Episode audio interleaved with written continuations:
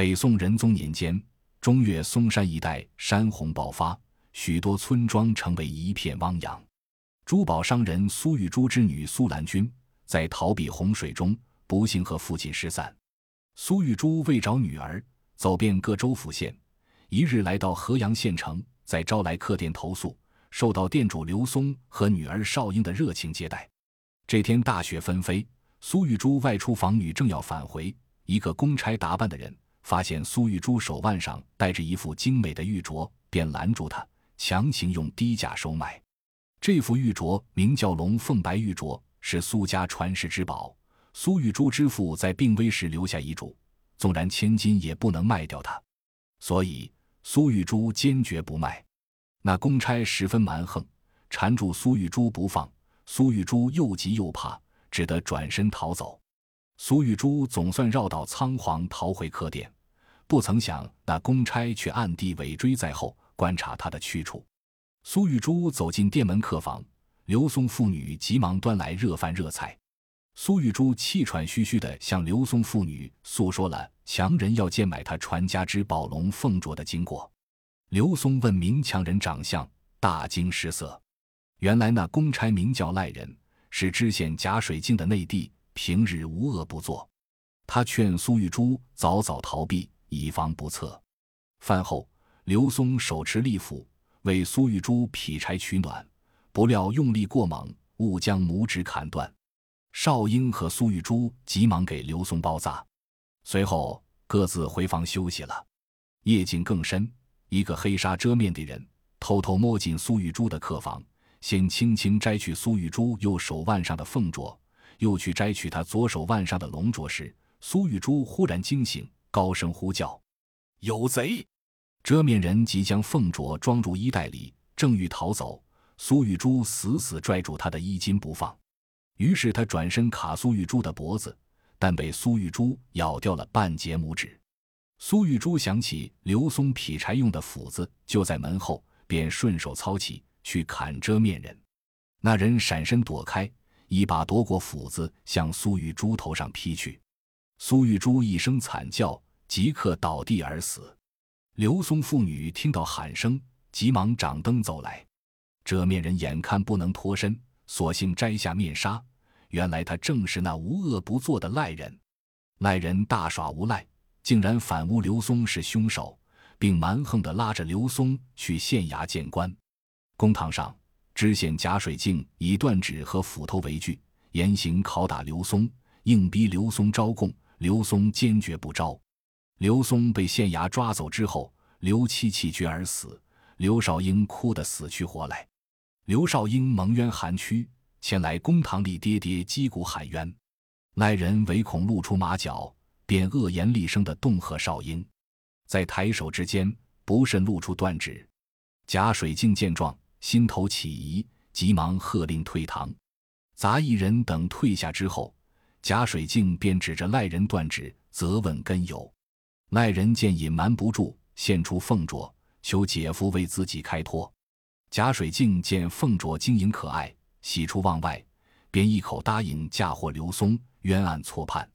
正在这时，衙役来报，新任河阳知府严天民已到河阳境地。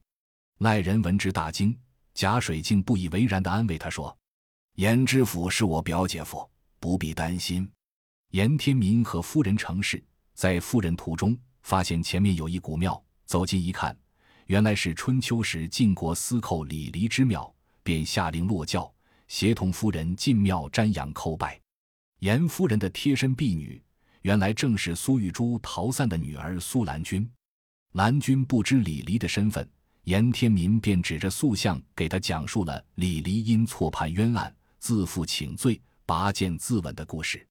说话之间，贾水镜带领赖人走进庙来，恭迎严天民进城。这时，庙外忽然传来少英悲切的喊冤声。贾水镜怕暴露真相，胡说那喊冤人是个疯子，命赖人前去驱赶。严天民制止了他们的做法，传令让喊冤人即刻进庙诉说。少英走进庙内，向严天民呈上状纸，字字血泪，哭诉冤情。贾水镜和赖人心内恐慌，忙用花言巧语蒙骗严天民。严天民不听他们胡言，立刻命徒儿到县衙去提刘松的案卷。刘松案卷被提走后，贾赖二人六神无主，便定下毒计，决心骗取刘松口供，置刘松于死地。贾水镜把刘松唤到公堂，假惺惺地为刘松松绑，并说：“这个案子和你没有干系，凶手已经投案，你可以回家了。”刘松大为惊喜，急问凶手姓名。贾水镜故意吞吞吐吐地说：“你一定要知道吗？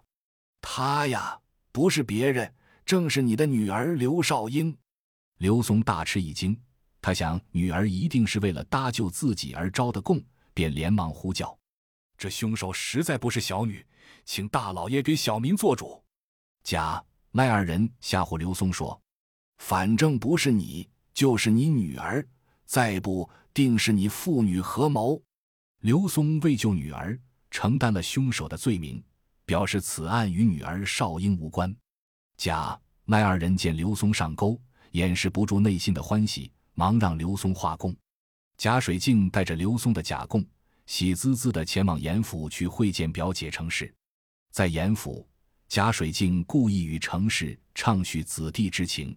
博得了程氏的好感，贾水镜见程氏已上了圈套，便立刻从怀里掏出凤镯送上。程氏连连摆手，推辞不收。贾水镜巧言哄骗程氏说，赠镯本是他多年的夙愿。程氏感到表弟盛情难却，又见凤镯巧夺天工，系世间稀珍，就把凤镯收下了。贾水镜见时机成熟，进而欺骗程氏。说他夜间审理刘松案卷，一时困倦，不慎将刘松的口供失落在地，请求表姐将其供词放入姐夫戴月的案卷之中。程氏不知是假，只责备了几句，在贾水镜走后，偷偷将刘松供词塞入严天民桌上的案卷中。夜间，严天民秉烛审阅刘松案卷，见自供、旁供物证俱全，正欲举笔批示，忽然想起刘少英的冤诉。一时难下结论，决定提审刘松，以便弄清真相。第二天，刘松被带进知府公堂，严天民询问他的拇指为何而断，刘松答曰：“是和苏玉珠搏斗时所伤。”又问斧头上的血迹何来，他说是他砍死苏玉珠时留下的。正在这时，苏兰君给严天民送茶，闻听爹爹被刘松杀害，立即哭倒在地，大喊：“爹爹呀！”爹爹，并要严天民为他伸冤。严天民怒气冲冲，立即挥笔判处刘松死刑。狂风飞雪，天昏地暗，刘松被绑赴刑场，在贾水镜亲自监斩下含冤死去。数日之后，严天民在程氏陪同下前往花园赏梅。夫妻二人情深意厚，严天民特意折下一枝梅花，插到程氏的发鬓上。高兴之中，程氏取出凤镯让丈夫观看。严天民询问此物从何而来，程氏言说是表弟贾水镜所赠。前来送茶的苏兰君正好看到此镯，心中一惊，忍不住插嘴道：“这是我家祖传之物，不知为何落入贾大人之手。”严天民闻听，猛吃一惊。常氏说：“天下之物相似者甚多，如果是你家之物。”你可知它的名字？苏兰君说：“此镯名龙凤白玉镯，这只是凤镯，应戴在右手腕上；还有一只龙镯，应戴在左手腕上。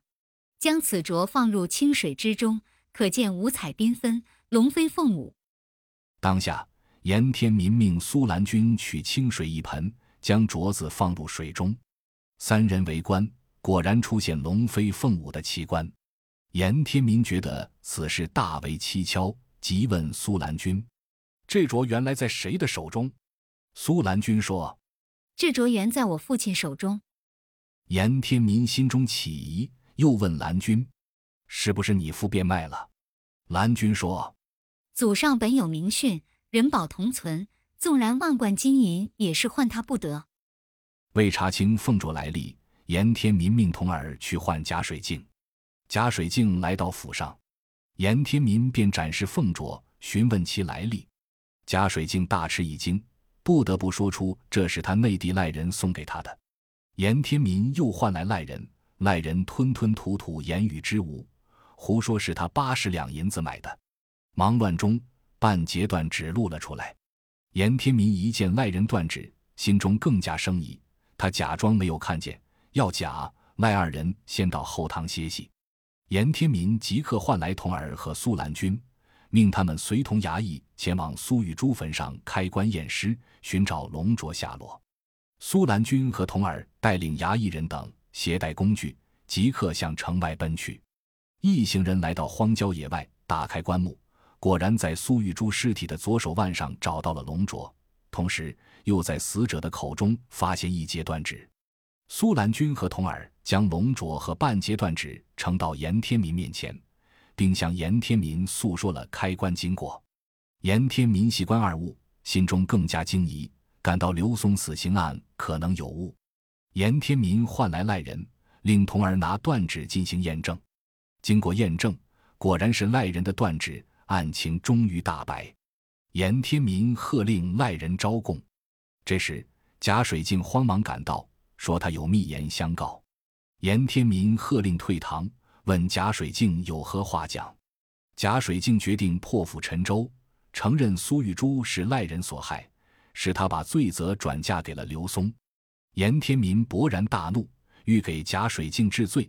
贾水镜内藏奸诈，反咬一口，说：“我这小小县令，庙小神小，怎有生杀刘松之权？树小阴小，哪有庇护凶犯的神通？”严天民听着弦外之音，立刻站起身来，严厉追问道：“难道你身后有人？”贾水镜瞧了严天民一眼，十分傲慢地说：“有一个四品知府，就是我的表姐夫，你严天民。”色厉内荏的贾水镜摊出他最后一张王牌，说是程氏为贪凤镯，擅将贾公塞入刘松案卷之中，进而威胁说：“是你查不清，问不明。”草菅人命，渎职杀人，是你夫人贪赃枉法。严天民闻言，明白是自己一手错判冤案，追悔莫及，痛不欲生，一时不知如何是好。贾水镜乘机进言说：“我与赖人死不足惜，可怜姐夫你办事清官美名，就要毁于一旦。”此时，严天民完全看清了贾水镜险恶用心，他仿佛看到刘松。苏玉珠的冤魂在眼前浮现，只觉怒火烧心，猛然一拍惊堂木，喝令将贾水镜压江下去。夜深人静，孤灯一盏，严天民想到自己错杀无辜，痛心疾首，辗转难眠。程氏看到丈夫情绪异常，前来询问。严天民说明原委，程氏闻言大惊，不禁痛哭起来。鼓打五更，严天民愁绪万端。若是秉公执法，自己和妻子就要伏法；若是草率从事，冤魂难抚，天理不容，因而进退两难。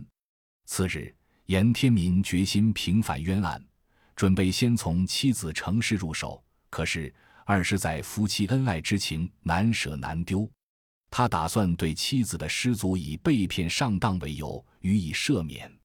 正在这时，忽听堂鼓震天。只见刘少英披头散发，一身缟素，直奔公堂，怒斥严天民错斩他父，酿成千古奇冤。刘少英说毕，一怒之下以头撞堂。严天民急忙阻挡，不料刘少英头已出案，血流满面，晕倒在地。此情此景，严天民心如刀绞，急忙两膝跪地，扶起少英，连声呼唤。面对刘少英刚烈行为。严天民无限愧疚，他转身重登公堂，命人将妻子程氏押入监牢。正在这时，公差禀报，岳父刑部尚书程老大人出京巡视，正在李黎庙焚香瞻仰，要严天民夫妇速去参见。严天民取出一副枷锁，走到童儿面前，让童儿给他上绑带枷。童儿大哭，说什么也不肯动手。严天民无可奈何。便说：“你们如若不肯，天明就与你们跪下。”说毕，手托乌纱，跪在地下。众人见此情景，一个个泣不成声。程尚书在李黎庙中焚香已毕，刚刚坐定，从人禀报：河阳知府严天民到。严天民披枷带锁走进庙中，程尚书见状大惊，急忙问道：“贤婿为何这般模样？”严天民异常沉痛地向岳父诉说了事情原委。程尚书听毕，即命中军去掉严天民枷锁，说：“这完全是假，赖二人之罪与贤婿无关。”正说之间，程氏披枷进来，一头扑向程尚书，大呼：“爹爹！”程尚书急令去行，但被程氏阻拦。且慢，天民之过，实乃小女之罪，只求爹爹赦免天民。女儿我虽死无怨。在场的苏兰君和刘少英深受感动，双双跪在程尚书面前，为严天民夫妇求情。程尚书问明苏刘二女身份，安慰他俩说：“姑娘请起，老夫代天巡视，亲赐尚方宝剑，自有生杀大权。”程尚书虽然赦免了严天民夫妇，可严天民以身伏法的决心已定。为了不使程尚书阻挠，先请求程尚书授权给他，以李黎庙为公堂，重审此案。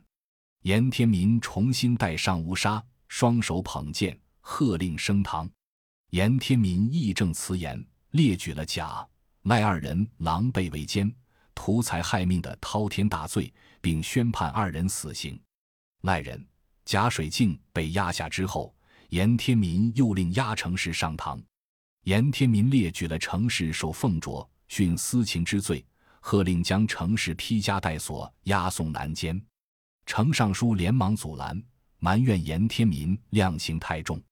严天民心里万般疼痛，他含泪对程尚书说：“岳父啊，你有父女之情，我有夫妻之爱。”难道那错杀的刘松、屈死的刘妻、含愤的刘女就没有父女之情、夫妻之爱？说的程尚书无言以对。当下，严天民又令童儿捧出龙凤镯，当面交还苏兰君。苏兰君匍匐在地，感动得热泪盈眶。待这一切事情办完之后，严天民面对李黎塑像，慷慨陈词，表示他决心仿效李黎。用死来改正自己的错误，众人一时还未清醒过来，严天民突然拔剑自刎而死，终以自己嫣红的鲜血谱写了一曲以身殉法的壮歌。